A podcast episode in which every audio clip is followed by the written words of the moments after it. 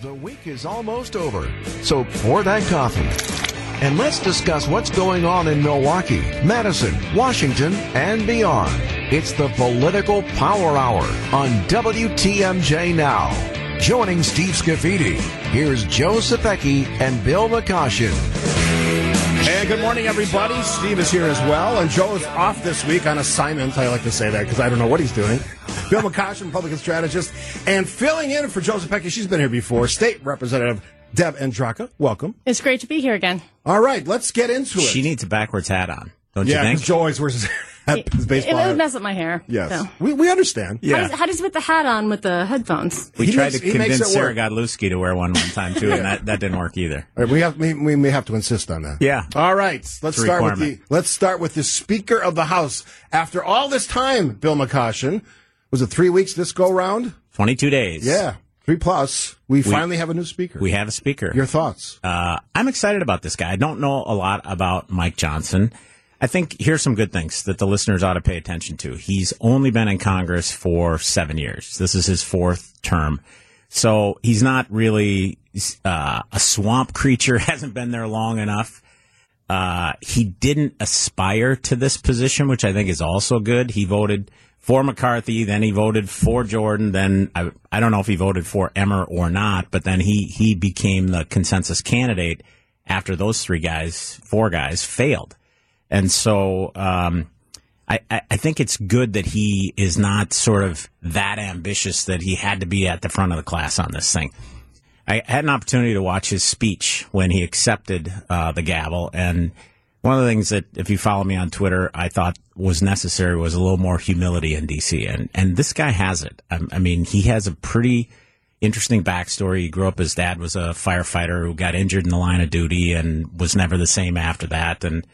You know, he's he's deeply faithful and uh, has five kids, one of whom is an African American kid that uh, they've adopted, and um, I think Americans are going to like what they see from this guy because I don't think he'll be on Fox News every night. I don't think he'll be on all the Sunday programs every week. I think he's there to get the work done. And at the end of the day, what I was looking for was someone who understood the role that was more of a workhorse than a show horse. I mean, the number one job, and Deb might disagree on this, of a leader, in my opinion, whether you're in the majority or the minority, is to protect your members. The second job actually is to enact your agenda. So I think he gets that. And, and I like, I like the grounding he comes from. And, you know, again, I don't know a bunch about him, but I'm willing to give him the benefit of the doubt and I wish him Godspeed because I, I, I, I think we need leaders right now and this guy appears to be one. I agree with you on the leader's perspective. Deb, what do you think? If you're coming from the other side of the political aisle, what does what does a Mike Johnson say to you as, as the speaker, new speaker of the House? Well, I wish him success because the country needs it. This country needs somebody who can wrangle the Republican caucus and get them back to the job of governing. So from that point of view, I I hope that he does well in his role. Um, that being said, I mean, we can't overlook who he is and what his voting record is. I mean, he's a younger, nerdier Mike Pence.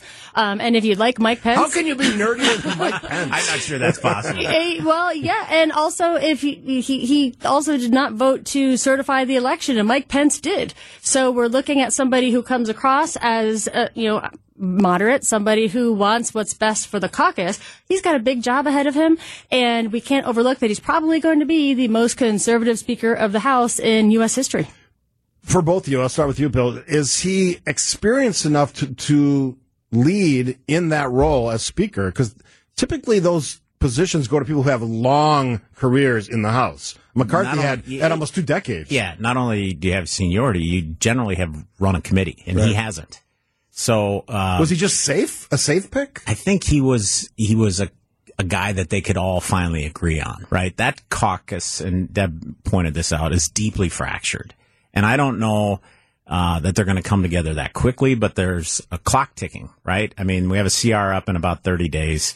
Uh, Mike uh, Johnson has come out in favor of Ukraine funding, which is not popular among the Trumpers uh, these days. I was So- surprised by that, actually. So was I yeah, that he said that right away. right away and, and got it off the table. And, and, uh, you know, that actually is a traditional Republican position, uh, strong defense. Uh, um, but the other candidates like Jim Jordan were against that Ukraine funding, and that was one of the things that got him to 200. He could never get to 218. McCarthy got kicked out for working with Democrats.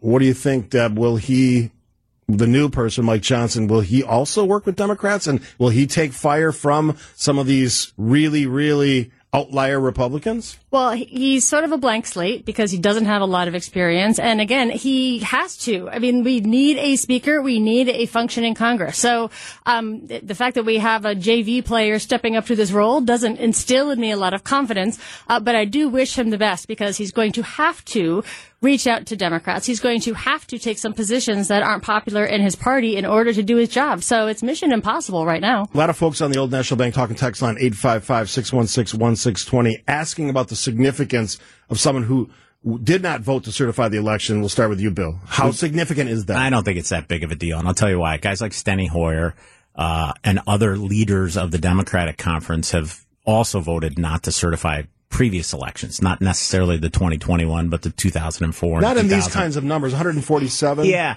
So I, I don't think it's that big of a deal, uh, truthfully. And on, honestly, for Mike Johnson, he's going to have to look past that and, and focus on how he can bring his conference together on a few things. The simpler he keeps the agenda, the more successful he's going to be, in my opinion. If he tries to be everything to everyone in that conference, he'll fail. Uh, if I'm him, I'm encouraging him to keep low profiles for people like Matt Gaetz and Nancy Mace, who caused all this ruckus.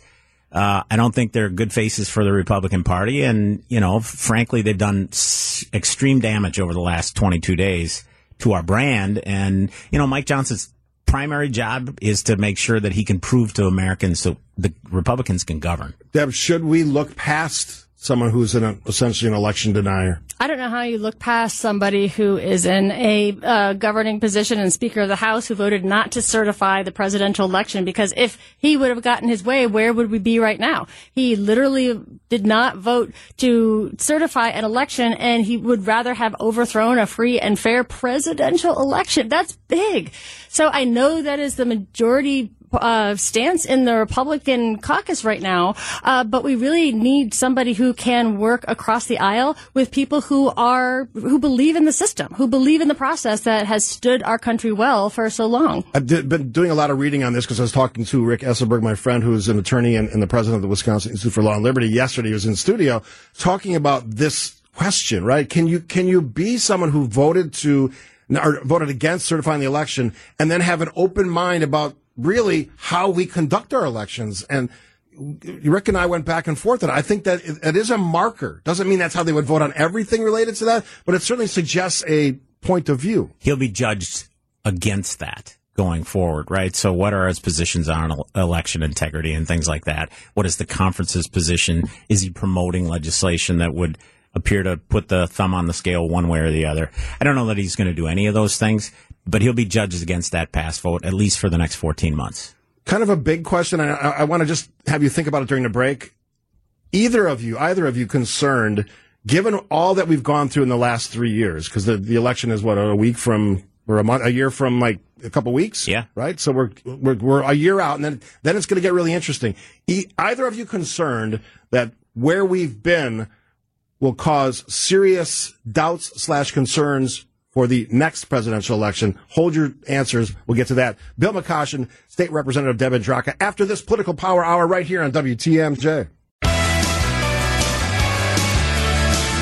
Political Power Hour here on WTMJ now, Steve, and our guests Bill McCoshen and the State Representative Deb Andraca. All right, so I ask you both the question: Going forward, a year plus outs, State Representative Deb Andraka, are you concerned about the state of affairs when it comes to how we talk about our elections, conduct Very. our elections. Take it. Uh, very concerned. And there was just a poll that came out that showed that 20, 33% of Republicans and 13% of Democrats believe that American patriots may have to resort to violence in order to save the country. I did a half hour on that yesterday. Yeah, that, that's concerning. It, it, it's it's alarming that we're at this point where people think that violence is okay, and I think the we need people to step up and and Uh, talk about how this is wrong, how violence is not how we solve our problems, and also just behave like adults. And I'm not seeing a lot of that on the national stage. All right, Bill. So concerns. I mean, let's let's be fair. Uh, we've had three years of debate about the last election, and now we've got another election looming. And I, you know, depending on how that shakes out and who the candidates are, I really don't want to spend another three or four years talking about that one and the last one before that. But we might, and that's because of the candidates we have. And I've said on the show pretty much every week, I'm for generational change. I don't think either one of these guys should be the nominees for the parties, Biden or Trump. But that's the direction we're heading. And if that is the, in fact, the case it's going to lead to these kind of conspiracy theories. I mean, this week in New Hampshire, Trump, and if you're a Republican listening to me, hear me out. He, he encouraged people not to vote early, right? I, I we'll have plenty of show, votes. Yeah. We'll have plenty of votes. I'm like, wait a minute. What are you talking about? you want to get every single person who supports you out to vote as early as possible and then keep doing it until, you know, the, uh, the polls close on election night. So yeah, I'm super worried about this. I don't think our country can continue to go through this and, and not end up in some kind of a civil war. You know, I didn't want to really talk about the Trump trials because I spent quite a bit of time yesterday talking with someone that actually knows something about all that stuff. But you guys are, are observers, elected officials, certainly a strategist. Um, the Trump effect, he is clearly the leader right now, and lots can change. We know that, right? For Republicans for the nominations, and it doesn't seem to be getting any closer. We've seen the rise of Nikki Haley, but it's nowhere near what Donald Trump has. Right. So, what can change that dynamic? Is it the state by state actual voting? Is it is it a story? What is it? Uh, honestly, I think Georgia is going to change that dynamic. The fact that all of his attorneys or all the main people that represented him in, in the election de- denial uh, issue have have copped pleas. and uh, we'll see how that shakes out for the former president. But I, I, don't think it's good. I've always thought that the Georgia case was the most problematic for him. I think the documents case is the second most problematic. I think the other ones are nonsense, quite honestly. But those two are real. We'll see how it shakes out. All right, Deb. The um, the president, Joe Biden, may have a challenger, Phillips from Minnesota. Is that real, or is that just uh, some a hope and a dream by Senator Phillips. Um, Senator Phillips, I think it is, yes. Or is uh, it is it Representative Representative Phillips? Representative Phillips, yeah. yeah. yeah. Well, my, my first question was who? Uh, ne- never, ne- never heard of him. Um, I have an affinity for him. He is a Democrat who flipped a Republican district, so I, I, I like his message. He reaches across the aisle. He's very inclusive, but honestly, I, I think he's making a name for himself, so he's done that. Well done. Um, but I don't see a lot of Democrats flocking over to someone they've never heard of when we have a very successful Biden Biden administration and the economy is doing so well. Is it a safety valve? Because there's still questions about the, the, the current president that he may be. Is it a, like a safety valve in case we need somebody? Is that what that is? I think we'll probably see a lot of people step up. And again, I think it's more about self promotion than it is about any sort of agenda. Somebody said this to me in a restaurant last week, and I'm just going to throw it at you because you're a Democrat. Hillary Clinton is ready if they need her. Oh, please. please. Your thoughts, State Representative? I am sure she is ready. If I were her, I would never, ever go through that again in a million years. So, um, I don't know what she plans to do, but I, if I were her, uh, who could go through that twice? So I think she would be great, but I don't see her stepping up anytime soon. Let's just let's close this segment with this. So if you said you, I don't think no, if you said this, but you you would prefer if these two gentlemen weren't the candidates, right? And I don't believe Biden will be. I've said that multiple yeah, times. Yeah, you have. So today, that's part of your answer. Today, who are the candidates going to be? Is it just say Biden or other, Trump or other? Uh, well, it's Biden and Trump at this point in time, but I think the two things will, uh, I, I think this Georgia case is real for Trump. I think the fact that the primary debates have finally shrunk, there will be fewer people on the stage in Miami is going to help. Uh, if there's only a couple people by the time we get to Iowa on, on January 15th, I think there's a chance someone else can surge, whether it's Haley or DeSantis, maybe both, you know, through South Carolina. We'll see. But there has to be a smaller field or, or Trump will win easily. Well, I know Bill would like to see anyone but Trump on the ticket because he's really not doing well in Wisconsin and certainly not doing well where my district is uh, in and around the suburbs. Um, I saw a, a, funny thing on X the other day. It said, Uh, we were told a recession was coming. Now the economy is booming. Another broken Biden promise. I mean, it's hard to argue with success. so um, it generally, when presidents are running for reelection, it's you can how is the state of the country and how are things going? And right now, the economy is doing extremely well, so things look good for him. Yeah, GDP, big numbers up. We'll talk about that after the break. Bill McCoshen, State Representative Deb Andraca, lots to talk about. Political Power Hour minus Joe Zepecki, who's off on assignments. We'll pick it up after this on WTMJ now. Lots of texters asking the question about the economy. Are you going to challenge your guests on this? We're going to talk about the economy. Good GDP numbers. Bill, is our good GDP numbers? Was it four point something, nine percent? I think it was four point three. Four point three. Is that can that ever be a Uh, bad exceeded- thing? i- i- in Biden's case, it has been a bad thing, and so has low unemployment. Uh, neither of those have tracked to his job approval. If you look at the latest Gallup poll, which came out this week, Joe Biden's overall approval is 37%. It's the lowest he's ever had in his presidency. His approval on the economy is 32%. So to the extent there are good economic numbers out there, they're not translating to people. People aren't feeling this. Well- Gas prices are higher. Some, those fluctuate. Do those gross- numbers? Does that popularity lag? Like, do, I don't- should there be an instantaneous response to better GDP? I, I would think it would take some time to measure that. Well, my friend Joe Zepecki has been saying for months how good the economy is, and so if there was a lag, it should have caught up caught up with the president by now, and it hasn't. So he's not getting any credit for any economic success or perception of success from some of these numbers because people don't feel it on the streets. They don't feel it in the grocery store. They don't feel it in their utility bill. They don't feel it in their mortgage, which are you know all at forty year highs. Inflation is still the number one issue in this country, and and that's what people are focused on. They're not focused on GDP. It means nothing to the average person. The unemployment number really doesn't mean that much to the average person. So, to the extent those are good talking points for President Biden, they're not working for him politically. All right, state rep. Well, they're great talking points because GDP is up, and if it were a Republican in office, they would be saying the exact same thing. And I understand how uh, it might not translate on an individual level on occasion, and that's partly because we have such a labor shortage, particularly here in Wisconsin. We need to be doing a lot more to attract people, specifically young people, into Wisconsin to take the jobs that uh, that Wisconsin companies are creating like like never before. So I, I knew we were going to talk about this, and I and I put it on social media this morning. I, I get the sense, and you, you can both correct me if I'm wrong.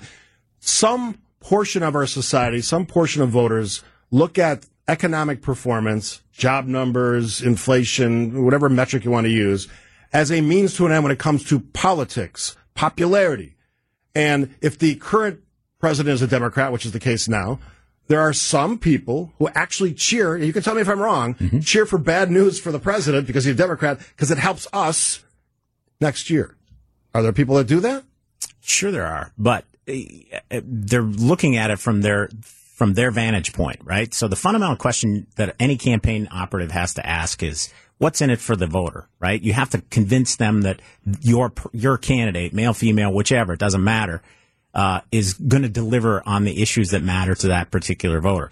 Joe Biden can't connect with voters right now on economic issues because the ones that matter to them, their, their mortgage rates, their utility bills, their grocery bills, those, those are not good. Those are at 20 or 30 or 40 year highs across the board. And, and they feel that every single time they go to the grocery store or pay their monthly bills. So uh, these other data points, which can be viewed as good in, in overall good times. And I know my former boss, Tommy Thompson, used to tout those kinds of things uh, aren't resonating with voters today. So the challenge for a candidate is to connect. Now, listen, if you're if you're for Donald Trump, I would simplify this campaign. I would stop all the nonsense. I wouldn't tweet or Truth Social every day, and I would talk about two things: Are you better off financially today, to, today, or when I was president? And do you feel safer today?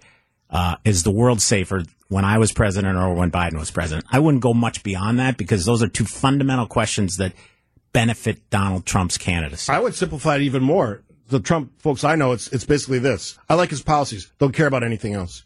That's all I get from him. Yeah. And I have, trust me, friends, family, neighbors that love Donald Trump. But as we talked about off air, he's going to have to bring back some suburban uh, voters, and, Yes. and he's he can get them on the economy and on safety. He can. all right, Deb. Bidenomics. Big success. Just talking points from Democrats. The numbers seem to suggest we are not in a recession, although some people, I was just reading some stuff this morning on some business sites that we could get back into that situation with, you know, given the instability in the world, uh, uncertainty with the election and who the candidates are, are, are, where do you where do you see this going? Well, Bidenomics is a success, and if people aren't feeling it directly, uh, it's because there's a little bit of a disconnect with what is happening policy wise, and it hasn't always trickled down to uh, people on an individual level. Um, some of his most successful policies uh, are lowering uh, prescription drug prices, working on infrastructure, fixing roads and bridges. All of that are th- those are all big things that take time and kudos to the president for taking those things on. So I think a lot of these things are happening. People are starting to feel them. If they don't connect back to President Biden, it's because it's a communications problem, not because his policies aren't working, because his policies are very popular. State Rep Deb Andraca and Bill McCoshen, our guests this morning on Political Power Hour. After the break, I asked on my show poll today, we're just about a year away from the next presidential election with the Republican convention scheduled to be in Wisconsin next summer. Do you already have a good idea who you're voting for? And I will tell you, here's the choices and don't answer yet. Just vote yes, just vote party, undecided, not voting, and lots of comments. We'll discuss that question and get your feeling on it after this on WTMJ Now. Enjoying this hour of politics, and we've been focusing nationally, and we'll get to some Wisconsin things after the uh, next break. So my question today was: Do people at this moment, what is it, the uh, twenty seventh of October, I think, right, something like that? Yep, twenty seventh. Yes.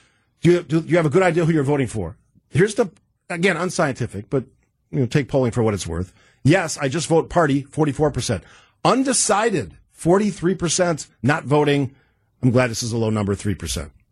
What do you what do you glean from these numbers, Deb? Well, any poll this far out from the presidential election really doesn't mean much. Right. Uh, but the if I were on the Republican side, I would be worried because you have either Trump is he's so far ahead and he just turns so many people off. So I would bet that a large portion of those undecideds are probably Republicans because most of the Democrats that I know uh, are pretty excited for a, a second Biden term.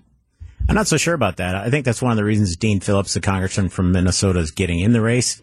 if you look deeply at the Gallup numbers, Biden's biggest collapse came from Democrats. The, he, his polling numbers are 11% less with Democrats than they were in August. So Democrats are concerned. We know other national polling shows two thirds of Democrats want someone other than Biden to be the nominee.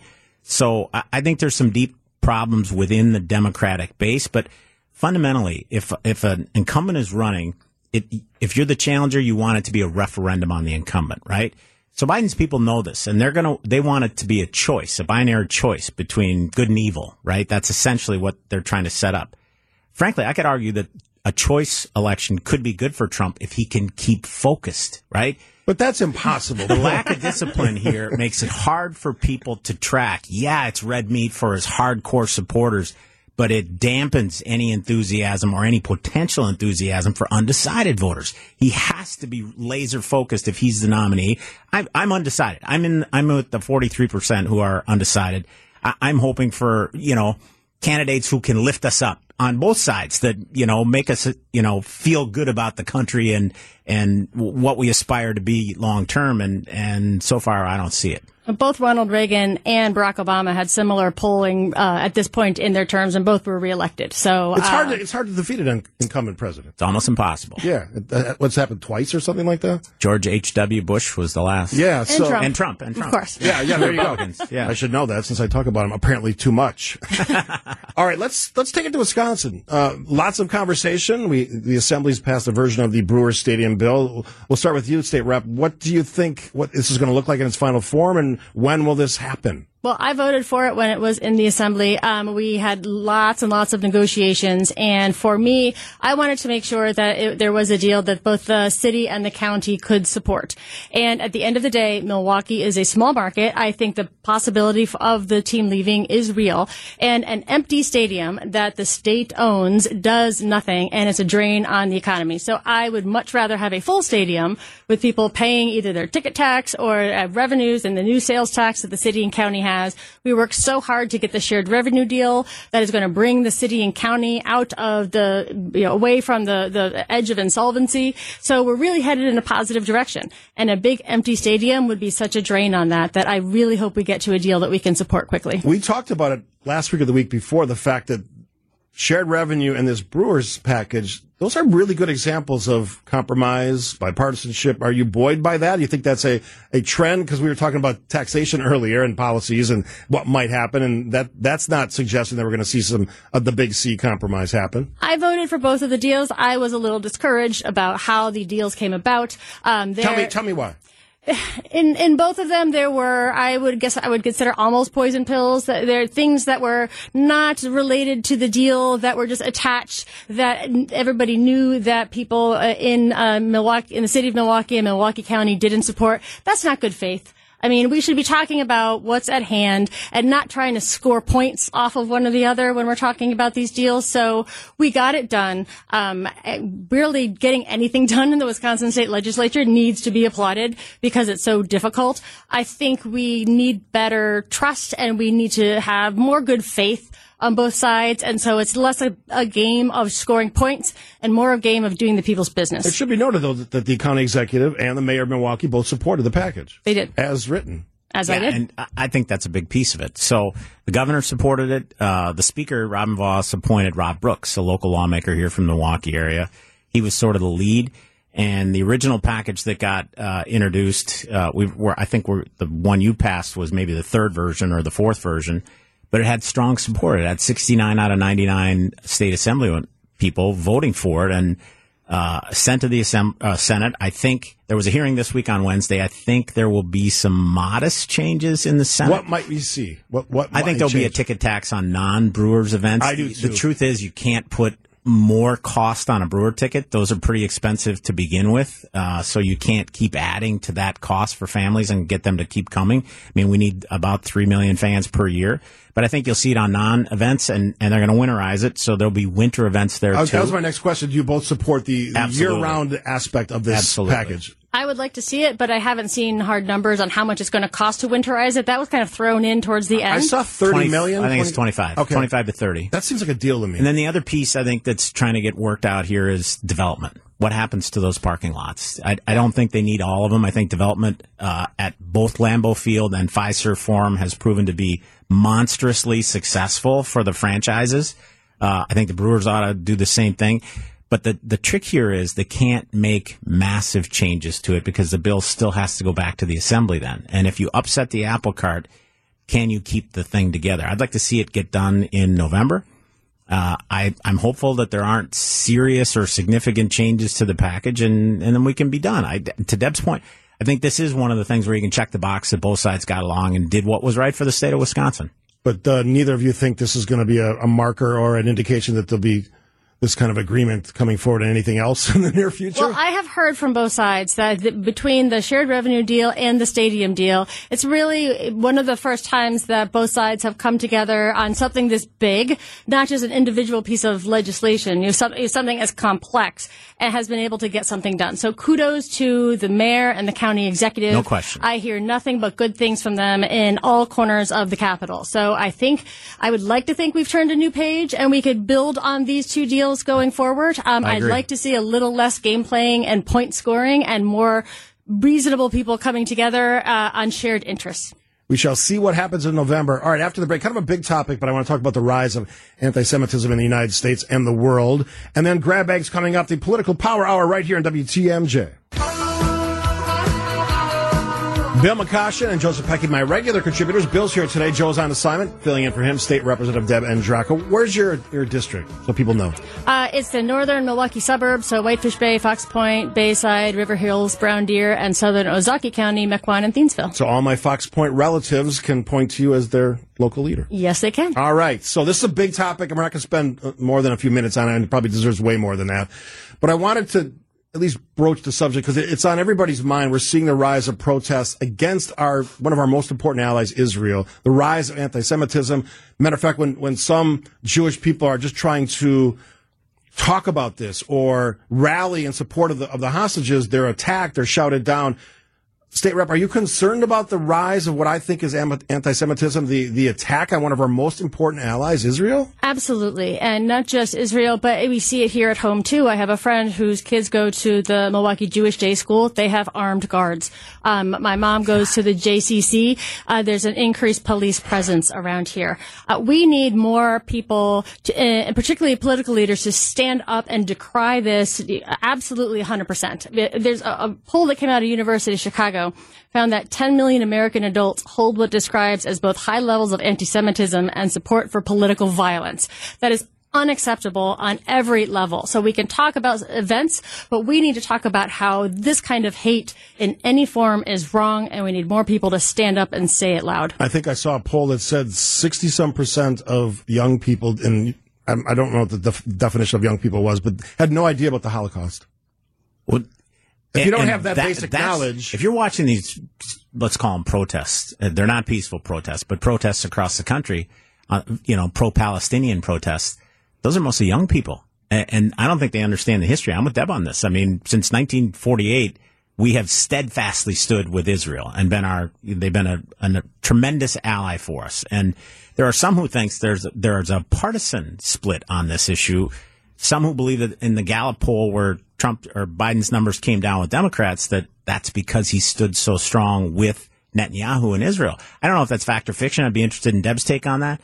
But th- this is this is something that has to get resolved sooner than later, and people have to understand the history of all of this and these violent protests. And I mean, do a little homework. I mean, you have at, at your fingertips, literally today, the ability to do your own research and realize that a lot of stuff you're being told, uh, you know, pro or con about Israel, uh, isn't the truth. Yeah, for lack of a better way to put it, your smartphone shouldn't make you dumber. Right. And that's, unfortunately, that's what I'm seeing. Um, when you think about this story, I'm frustrated because I have a lot of friends who are Jewish, and I and I I feel that pain, that agony, not knowing where babies are, elderly, women, men are in these tunnels in Gaza that every day, I, I, you know, CNN, who I'm not a huge fan of, but Jake Tapper's been doing amazing interviews with the families. I can't even imagine that agony, Bill or, or Deb. This is maddening to me. We need to all come together and decry violence and Amen. call it out for what it yep, is agreed. in all shapes and forms. I mean, it, it it, we, we take sides of so many things these days, but when we see just pure unadulterated evil, we have grandmas being held hostage. I mean, that is something that we should yeah. each come together and say, that is wrong. There are no teams. There's wrong and right in this world. And that was unequivocally horrifying. We're on team right. All right, I think we're all in agreement on that one. All right, so we always wrap the segment, the hour, with uh, political grab bag. Doesn't have to be politics; can be fun. Bill, I got to uh, this week. Jamal Bowman Democratic congressman. Uh, you listeners may remember he pulled Oh, the fire alarm. There's now a video about that that it, it, proves it got worse. it got worse for uh, the congressman. He he didn't tell the truth. Let's put it that way. You can find it on the internet. I, I think there ought to be a censure of him next week in the House of Representatives, and I think there ought to be a federal charge. This could be a felony, by the way, but I'm not for that. I think a misdemeanor is fine, but the slap on the wrist he got from the DC cops isn't enough. You have to send a message to these congressmen that there is right, there is wrong, he did wrong, and he's gonna he should pay the price. Lastly, on, on a positive note, the Wisconsin Badgers under new coach Mike Hastings beat the number one team in the country last night, the, the Minnesota Gophers in Minneapolis, five to two. Hastings and his staff are killing it this year. If you haven't been to a Badger game in a few years because you didn't like the product on the ice, trust me, you're going to want to go back. This product is good. All right, State Representative Deb Andraca. Uh, well, it's it's great to be here. Uh, it's been a really good conversation, and I just want to reemphasize how nice it is to be able to talk across the aisle because uh, my political grab bag is that there needs to be an awful lot more of it. Um, going back to what happened with the redistricting bill, going back to what's been happening on some of the things, uh, everything from literacy bills and things that are happening in committee. Um, I want to tell all of my Republican colleagues that uh, we need to be talking more before committee. We need to be working out plans and pieces of legislation that are built to have things that both parties agree on. Put the people And first. I am so tired in the uh, assembly of having bills that everybody knows is destined for a veto, but we've all come to Madison and everyone's getting their per diems and doing work and charging the taxpayers for political talking points. That is wrong. So more cooperation uh, on the front end early on and less political talking points. We're about to enter a presidential year. I know there'll be a lot of them, uh, but we, I'd like to see less. Is the job of an elected official easier or harder than it was when you started? Well, everyone I talk to who's been around longer than me says that it's never been worse. Oh, um, really? in terms of cooperation, um, there used to be more ability to to work together, um, and I, I think it's partly it's what's going on at the national level, um, but it is very hard to to have people um, being in the minority party. I can't control the agenda. I can't get bills a public hearing if a bill is bipartisan and it's and it has a, a number of co-sponsors, uh, bills should get public hearings and we should vote them up or down and move on. You made that point before. All right, mine is quickly the new version of the Bucks. I love it. Dame Yeah. Giannis, as one of my sports writer follows in Chicago said, that's the cheat code for NBA basketball. I absolutely love that. We'll do it again next week. Joe and Bill, State Representative Deb Andraca, thanks for filling in. Thank you. That has been the Political Power Hour on WTMJ.